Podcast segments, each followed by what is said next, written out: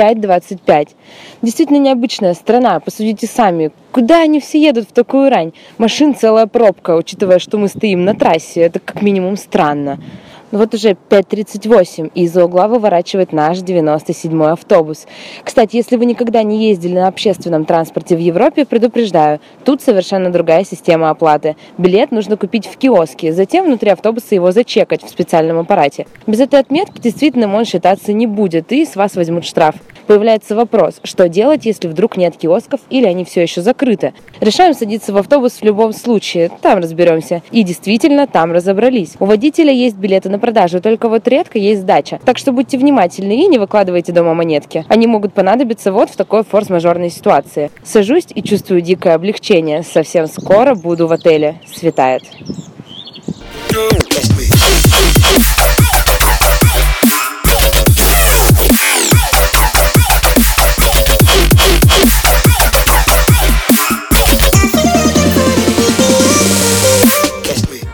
От Ченто до центральной станции Болоньи ехать около сорок пять минут. Автобусы тут хорошие, как в общем-то и дороги, так что едем быстро и комфортно, хоть и через все поселки пригорода. Приезжаем в шесть пятнадцать.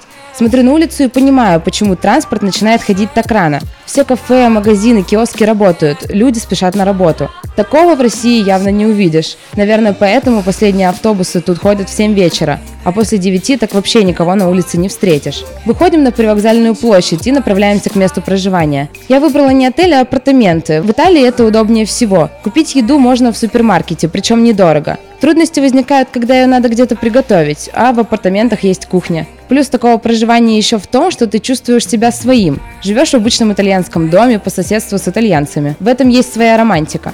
Вообще, пока толпы туристов наполняют Венецию, Флоренцию и Рим, Болонья остается спокойной и тихой. Тут много парков, небольших скверов, в которых можно отдохнуть от городской суеты. Это средневековый университетский городок, где просто хорошо. Есть у Болоньи интересная архитектурная особенность. Все пешеходные дорожки находятся под крышей. К зданиям практически во всем городе подстроены арки по всей длине. Там люди и ходят, а с другой стороны колонн уже расположена проезжая часть. Не знаю точно, почему архитекторами было принято такое решение, но узкие европейские дороги они таким способом неплохо расширили, да и так как-то уютнее.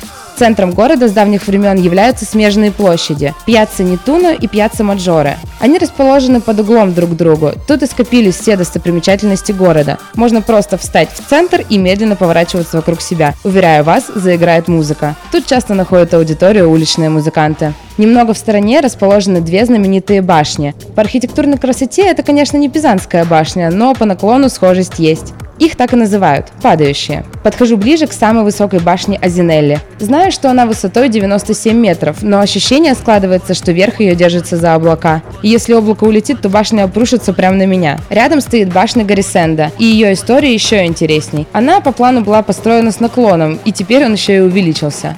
Вообще, мне не очень хочется рассказывать о достопримечательностях. Вы и так все это найдете в интернете или путеводителе. А перейду я к той части поездки, которая останется в памяти надолго. И это история о том, как выход в магазин стал тусовкой. Так как городок студенческий, молодежи тут много, а молодежь любит вечеринки. Услышав громкую музыку с улицы, решаем найти, что и где происходит. Ну, интересно же. Идем на звук. И тут за соседним углом дома оказывается странная картина. За толпой едет три машины полиции. Пробираемся сквозь студентов. Вижу, едет машина. На ней стоит диджейский пульт, и артист играет хаусовый сет. Люди танцуют, двигаются за машиной. Разобраться, что же это такое было, я до сих пор не смогла. Но шли мы так за машиной несколько километров, пока она не свернула на другую улицу. Единственное, что удалось разобрать, так это надпись на плакате организаторов. Там написано что-то около «Неуправляемое поколение снова на улицах». Что это за движение, почему их сопровождали наряды полиции, я сказать не могу. Но то, что мы находимся в этой хаос-толпе уже сорок минут, это факт. На очередном перекрестке все это действо сворачивает, а мы идем прямо в отель. Улицы темнеют и становится тише.